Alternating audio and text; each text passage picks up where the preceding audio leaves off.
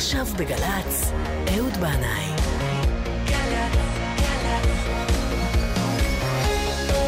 מה שקורה עכשיו.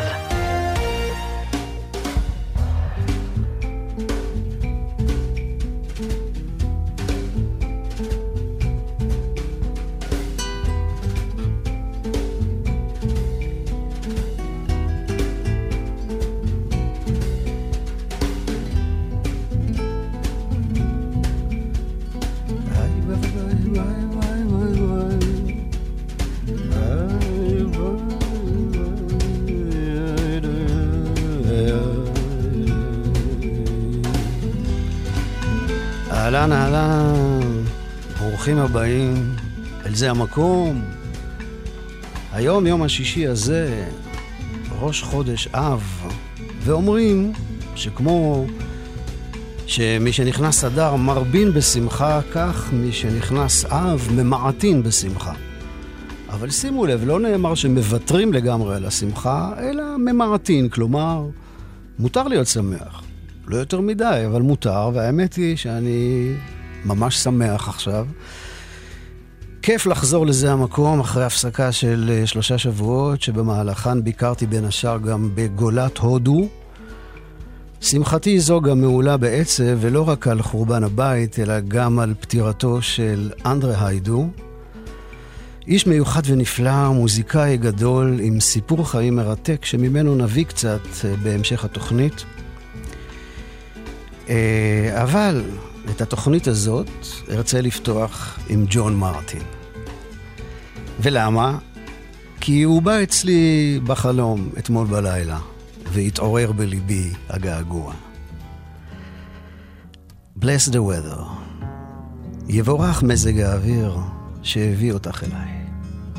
תקולה לשערה שלקחה אותך ממני. אז יבורך מזג האוויר שלא יהיה חם מדי. שבת שלום והאזנה טובה לכולכם באשר אתם שם.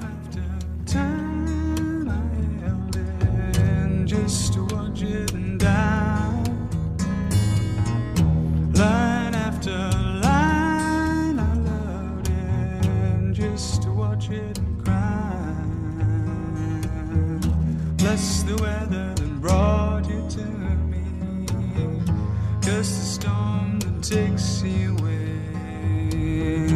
Bless the weather that brought you to me. Just a storm that takes you home. Wave after wave, I watched it just to watch it in time. Day after day, I cooled it just to watch it burn. Brought you to me, just the storm that takes you home. It's the weather that brought you to me, just the storm that takes you away. Pain after pain I stood in, just to see how it would feel. Rain after rain I stood in, just to make it real. Bless the weather that brought you to me. Curse the day you go away. Bless the weather that brought you to me. Curse the storm that takes you.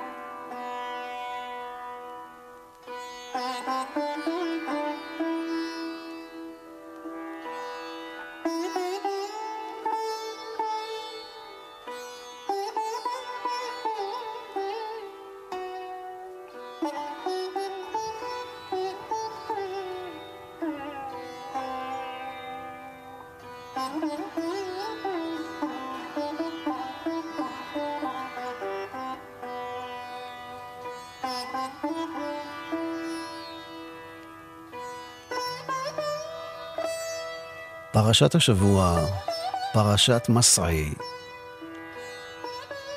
אלה מסעי בני ובנות ישראל, אשר יצאו מארץ כנען אחרי השחרור מהצבא, וילכו בעקבות בני הפילגשים של אברהם אבינו קדמה, מזרחה, אל הודו הקדומה. ויתוסו מנמל התעופה לוד ויחנו בדלהי, והיא עיר רותחת מהבילה מלוכלכת עם תנועה מטורפת וצפצופי צופרים בלתי פוסקים. ובעת לכתם במן בזר ירד עליהם גשם של בוץ ואבק, וייכנסו לבית חב"ד למצוא מקלט מדיני ודתי ויאכלו פרגית עם צ'יפס. וייסעו מדלהי ויחנו בקולו, והיא עיר יושבת בתוך עמק מוקף בערים גבוהים עם צמחייה אבותה ירוקת עד. ובגלל שלא ברור אם הטיסה אליה וממנה תצא בזמן, ואם בכלל תצא, קיבלה את השם כולו כדי לומר שכולו מן אללה.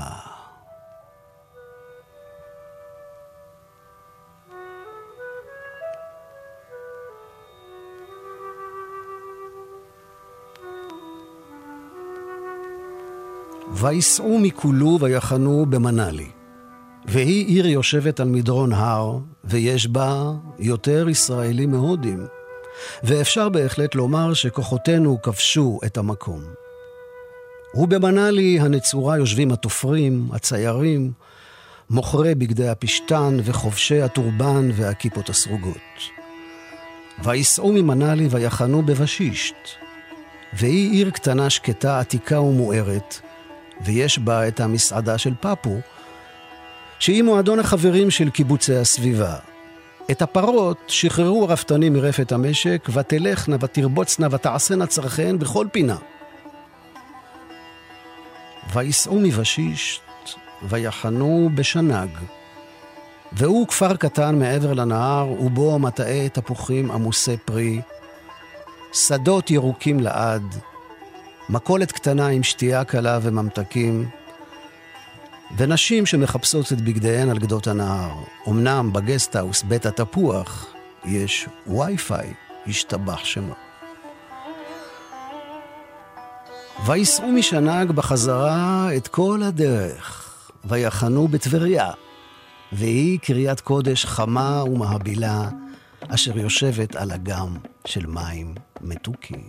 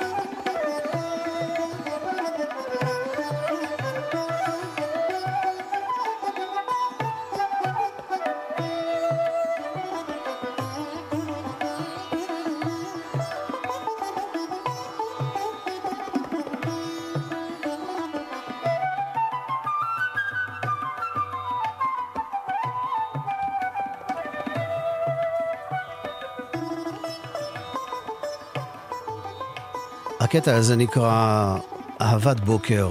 רבי שנקר מנגן סיטר, ז'אן פייר רמפל בחליל ואללה רקה בטבלה.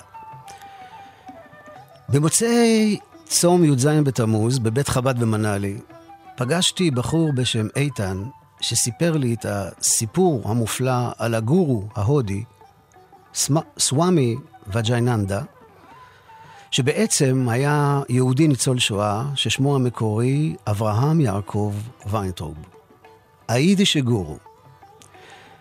איתן שמע עליו מסבתו ניצולת השואה שחיפשה אחרי המלחמה קרובים ששרדו את התופת, ומצאה שיש לה בן דוד בהודו, אברהם יעקב, שהיה צעיר מבריק בן העיר מצ שבצרפת. הוא למד רפואה והיה רופא במחתרת הצרפתית בזמן המלחמה, מלחמת העולם השנייה. אחרי השואה הוא כבר היה בדרכו לארץ ישראל, אבל ממש ברגע האחרון בנמל של מרסיי בדרום צרפת הוא שינה כיוון והחליט לנסוע להודו. בסרט תיעודי קצר הוא מספר שהגיע להודו בגיל שלושים ושש בתחושה שיש משהו רדום בתוכו שצריך להתעורר, ריקנות גדולה שחייבת להתמלא. אחרי חיפוש הוא הגיע לבנארס ורנסי והתקבל אל האשרם של אישה בשם אנן דמיימה, אימא שנחשבה לאחת הקדושות הנערצות ביותר בכל רחבי הודו. הוא מספר שבהתחלה היה לו קשה לקבל את העובדה שהגור שלו זה בעצם אישה. הוא חיפש ודמיין גורו עם זקן ארוך ולבן, ובמקום זה, במקום זה הוא מוצא אישה צעירה עם שיער שחור ארוך ועיני פחם שחורות. אבל אחרי הפגישה הראשונה איתה הציפה אותו שמחה ושלווה כמו שלא חש כבר זמן רב, והוא נשאר איתה ארבעים ושבע שנים. ואחרי שנפטרה בשנת אלף תשע מאות שמונים ושתיים הוא ירש את המעמד הרוחני שלה והפך להיות גורו עם אלפי חסידים ברחבי הודו וגם באירופה.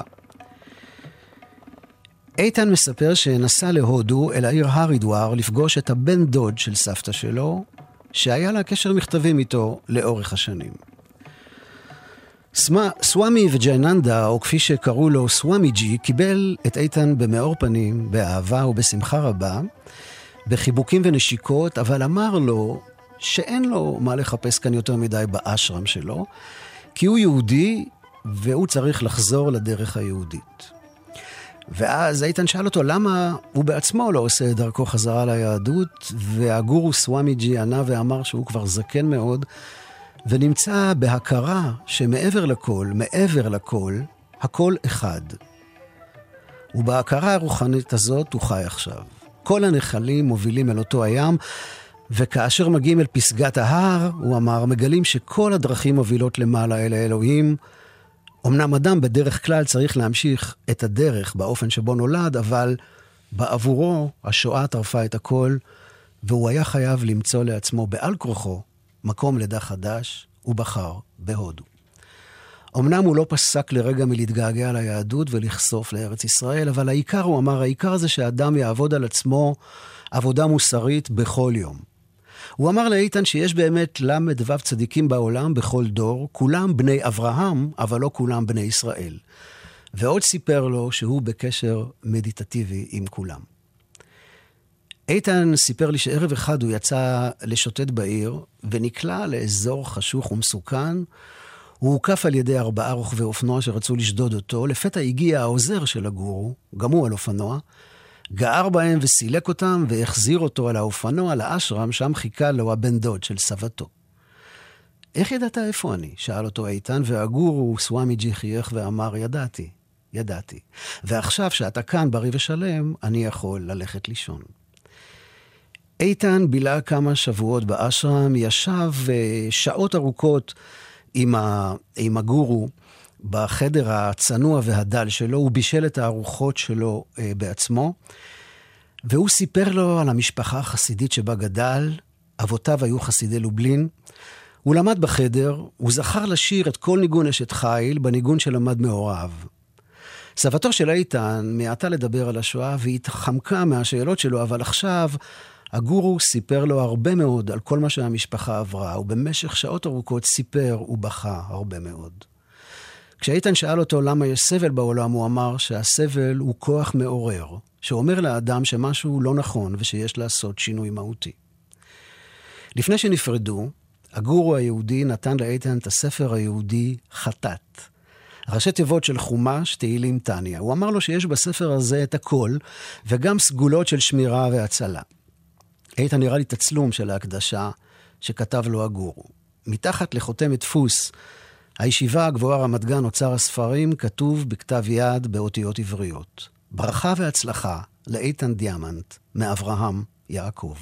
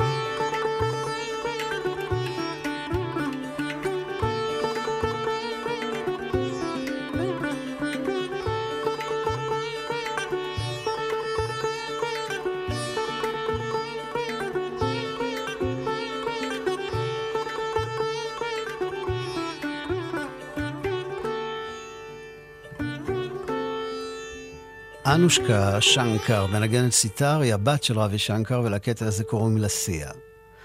בכתבה, בכתבה שהתפרסמה בעיתון מקור ראשון, אלחנן ניר מספר על הרגע שבו פגש את הגורו היהודי, סוואמי ג'י אברהם יעקב, באשרם שלו בהר אדואר. זה היה שלוש שנים לפני מותו של הגורו, וכך הוא אומר: אני רואה זקן שהולך בעזרת מקל, ועיניו מאירות באור של תבונה עתיקה ונדירה.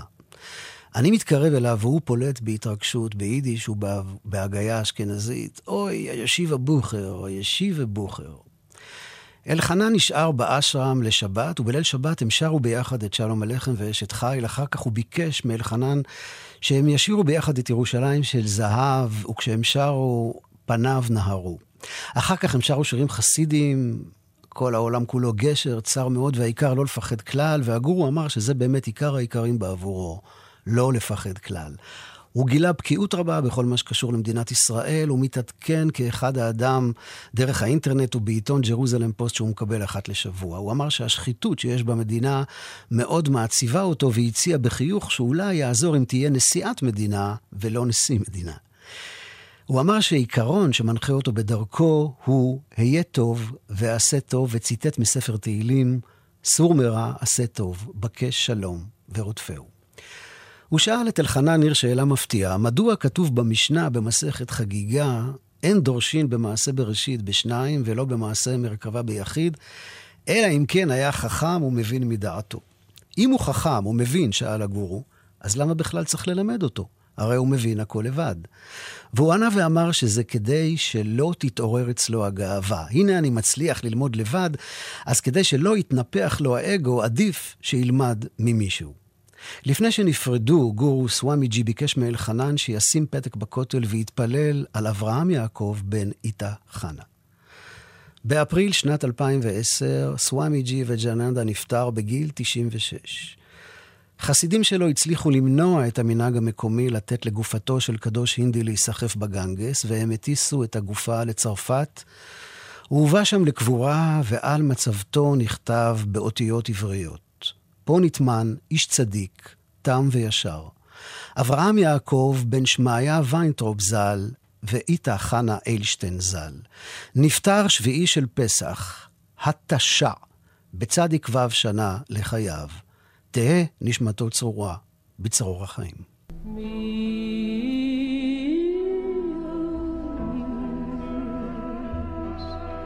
חפץ חיים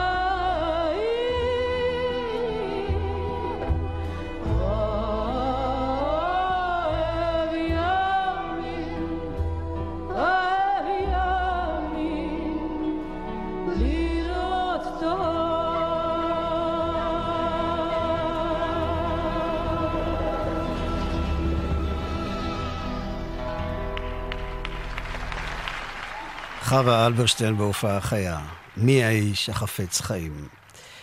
ביתי זוהר מתגוררת עכשיו באופן זמני בבשישט שבצפון הודו, והלכתי איתה למנאלי, שם נכנסנו לאיזו מתפרה, היה לה שם איזה בגד שהיא נתנה לתיקון, ובעל המתפרה אה, אמר לי בעברית, אה, אבא, אבא, אבא של זוהר, my name is O'Neill, what's your name, מה שמך? אז אמרתי לו, אהוד.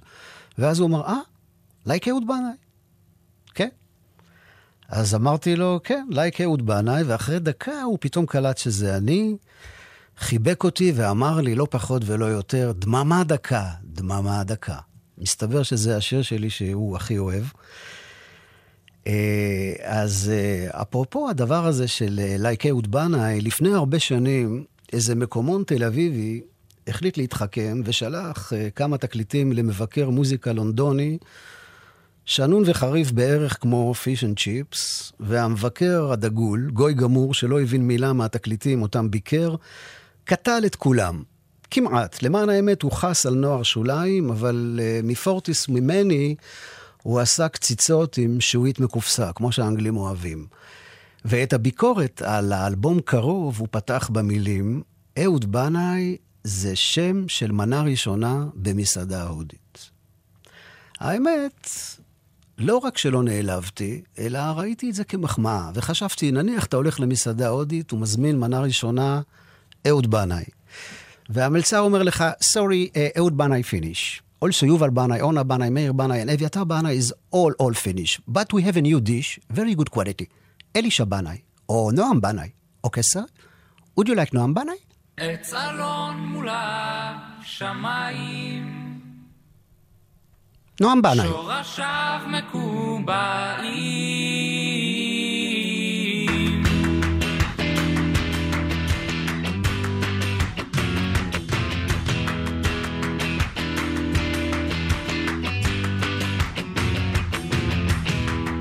Et salon mula shamayim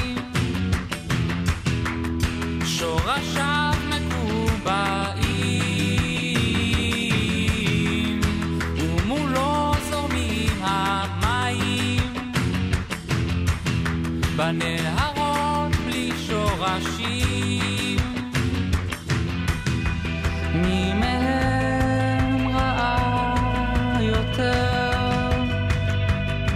הנהר שלו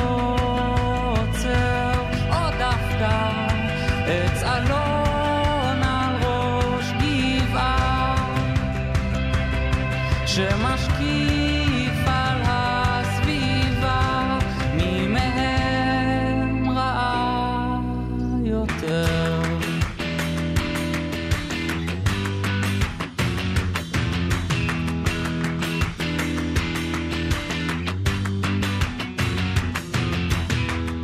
עץ אלון אמר בצער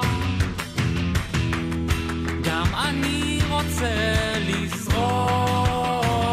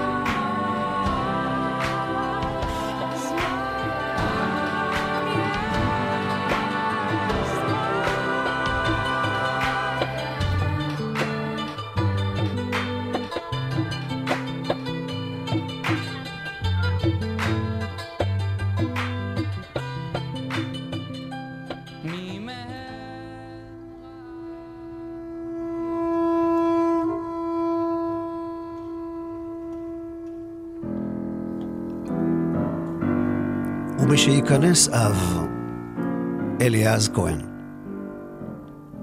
ומשייכנס אב, נתרעד מפניו, נרקוד לפניו.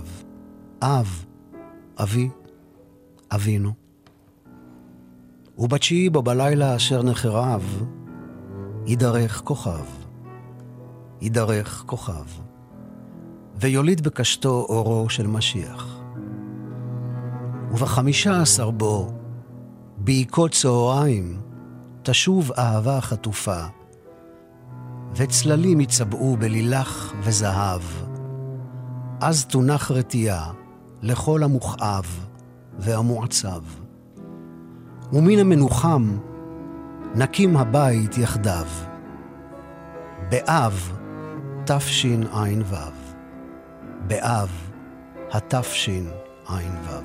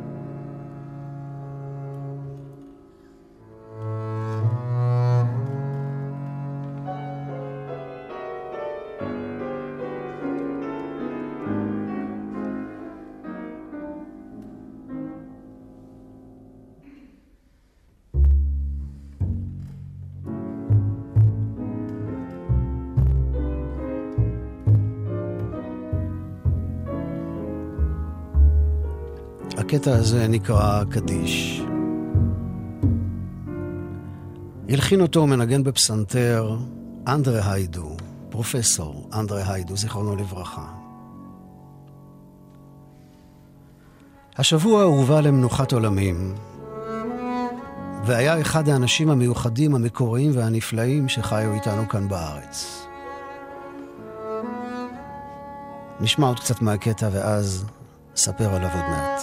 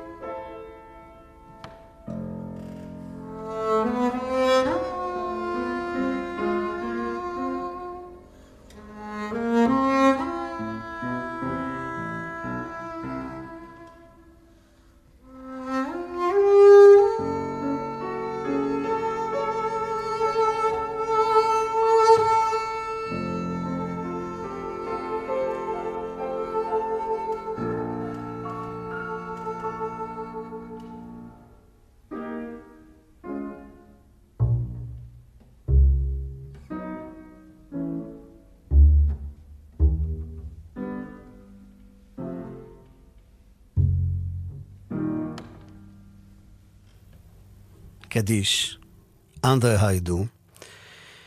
Uh, אני מציע בחום רב לכל אחד ואחת מכם לראות את הסרט התיעודי הנהדר של גלעד אינבר, הקובייה ההונגרית. על חייו, דרכו ואישיותו המורכבת של האיש הזה, שלא הלך בדרך סלולה ומקובלת, ושילב בתוך הנשמה הגדולה שלו הפכים וניגודים רבים. אני מודה שאני לפעמים מחפש איזה מודל, אה, מודל חיקוי בדרכי, בחיים, במקום הזה, בדרך של הדת היהודית, ואנדרה היידו היה בשבילי איזה מין אדם שבאמת אה, יכול להיות מודל לחיקוי כזה. הוא נולד בבודפסט, בירת הונגריה. אחרי מלחמת העולם השנייה הוא למד באקדמיה למוזיקה, ובהדרכתו של המורה שלו, זולטן קודאי, הוא יצא אל מקומות המגורים של הצוענים, אל הכפרים שלהם, ובילה איתם זמן רב, למד את השפה שלהם, תעד ואסף את שירי העם ואת המוזיקה שלהם, דבר שלא נעשה לפני כן בצורה מסודרת ואקדמית.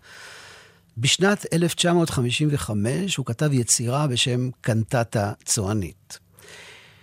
באחד מהרגעים המרגשים בסרט, אנדרה היידו יוצא למסע בעקבות עברו, בעקבות חייו, הוא מגיע להונגריה, ופוגש שם צוענים שמכירים ומוכירים את המפעל הגדול שלו. הוא מספר להם שהוא נמשך לצוענים עוד לפני שגילה את השורשים היהודים שלו, הוא היה בן למשפחה מתבוללת באותם ימים, והוא אומר להם שאולי זה בגלל שגם הצוענים הם עם נודד שהיה, שהוא חסר מולדת, ואולי בגלל זה, עוד לפני שהוא גילה את הקשר היהודי שלו, הוא נמשך מאוד אל העם הצועני. כך הוא מספר להם, והם שרים לכבודו את השיר הזה. I can abrigin, abrigin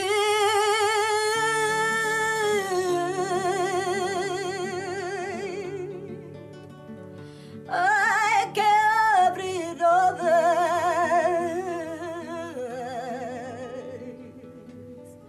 את ידו יקר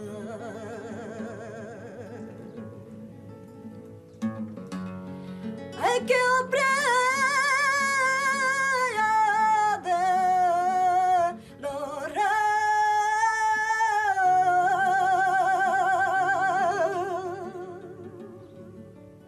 איקה לשדה ותיודרה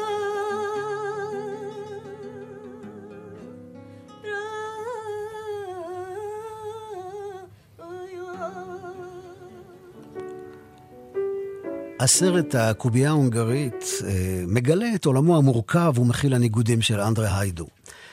מבין ששת ילדיו יש לו בן חרדי שמלמד בחדר, בן אחר עם כיפה סרוגה ממפוני גוש קטיף. היידו אומר לו, מי שהכניס אותך לשם גם החליט להוציא אותך משם. יש לו בן חילוני, יינן, שעושה ומייצר יין לא כשר ביקף בצרפת. היידו לא מוותר על ביקור ביקף של הבן, הוא לא טועה מהיין, רק מריח.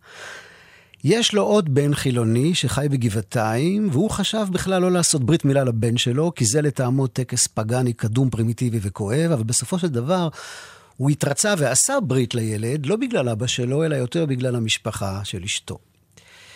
אשתו של אנדרה היידו היא קתולית לשעבר, גיורת, ובאחת מהסצנות הנפלאות ביותר בסרט הם מבקרים את המשפחה שלה בכפר בצרפת, ואחותה מספרת איך היא מכינה לכבודם, לכבוד אנדרה ואשתו, כלים כשרים עם הפרדה בין בשר לחלב, ואיך היא מביאה לכבודם מהשוק דגים כשרים עם סנפיר וקסקסת. על אחותה שהתגיירה היא אומרת, ממילא היא הייתה קתולית גרועה, עדיף כבר שתהיה יהודיה טובה.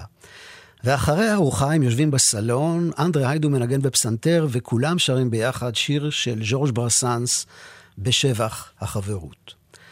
אנדרה היידו אומר שהוא לא מתפלא שהבנים שלו הולכים בדרכים שונות. זה בגללי, הוא אומר, זה רק בגללי, כי אני אף פעם לא כפיתי עליהם את הדרך שלי, נתתי להם לבחור בעצמם. המודל שלי זה אברהם, הוא אומר, אב המון גויים שכולל את כל הניגודים. ברעיון איתו הוא מעיד על עצמו שהוא איש של פרדוקסים ומתחים. אפשר למצוא אצלי סתירות בכל הרבדים, הוא אומר, מפני שאני לא רוצה לוותר על שום דבר. אני לא מרפה מאחיזתי בקצוות השונים. וכך הוא משלב בין שלושת המוקדים שעיצבו את עולמו, הונגריה, צרפת וישראל. להיידו היו תלמידים רבים, נשמע אותו כאן בהופעה עם אחד מבחירי תלמידיו. כאן הוא מאלתר עם יוני רכטר.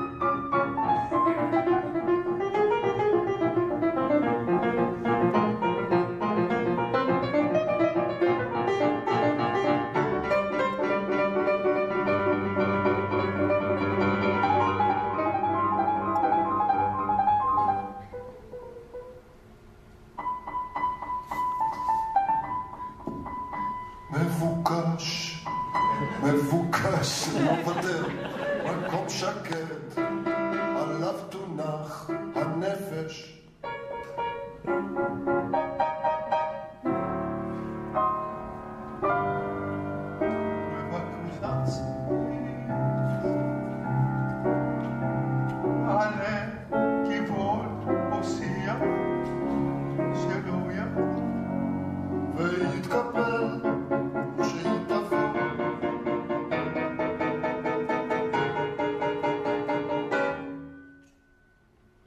כן, כן, אנדרה היידו מאלתר עם יוני רכטר. אנדרה היידו מספר שפעם כתב מוזיקה לסרט, ועורך הסרט היה יהודי דתי שלמד משניות בזמנו הפנוי. הוא הקריא להיידו קטע מהמשנה, והיידו נכבש לקסם הפיוטי של הצלילים, של המילים, ולדרך המקוצרת והשירית שבה הדברים כתובים. כשבא ללמוד משנה, הוא אמר לרב שזה כמו שיר יפה וסימטרי, והרב אמר, שיר? מה פתאום שיר? זו הלכה. אבל אנדרה היידו לא ויתר, וגם אחרי שחזר בתשובה, המשיך לשיר את המשנה. במשך הזמן הוא הקים אנסמבל ששר משניות בלחנים קברטיים עם שילוב של תנועות והמדע כמו בתיאטרון. וגם כאן הוא היה מקורי ופורץ דרך.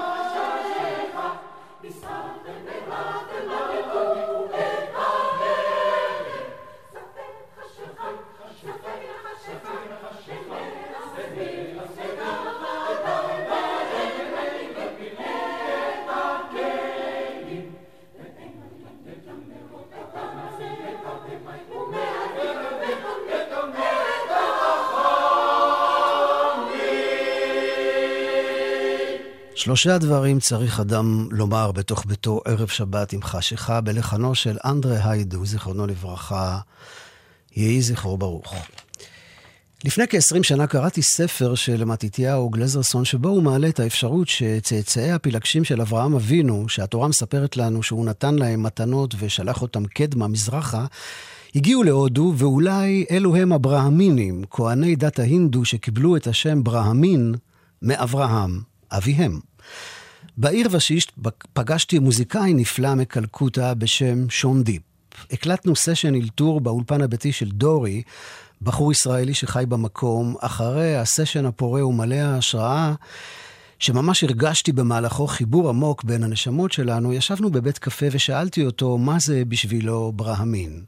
והוא אמר, ברהמין זה אדם שחי בתודעה שמקור הכל ובורא הכל הוא אחד.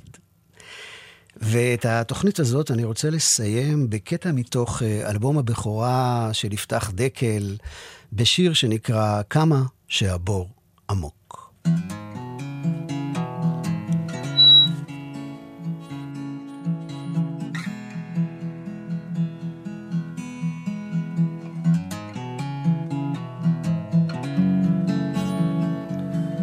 והאלבום הזה נקרא שמשות, יפתח דקל.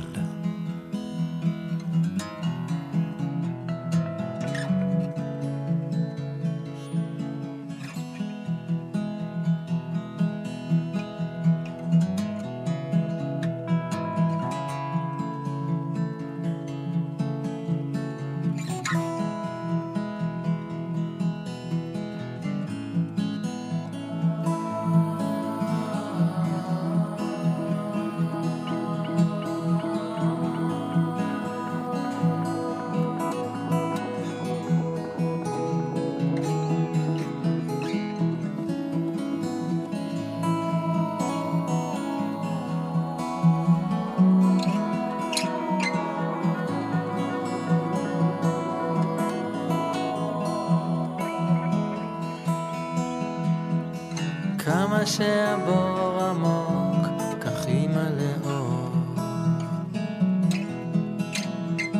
כמה שהבור עמוק כך ימלא אור, כמה שהבור עמוק כך ימלא אור, כמה שהבור עמוק כך ימלא אור.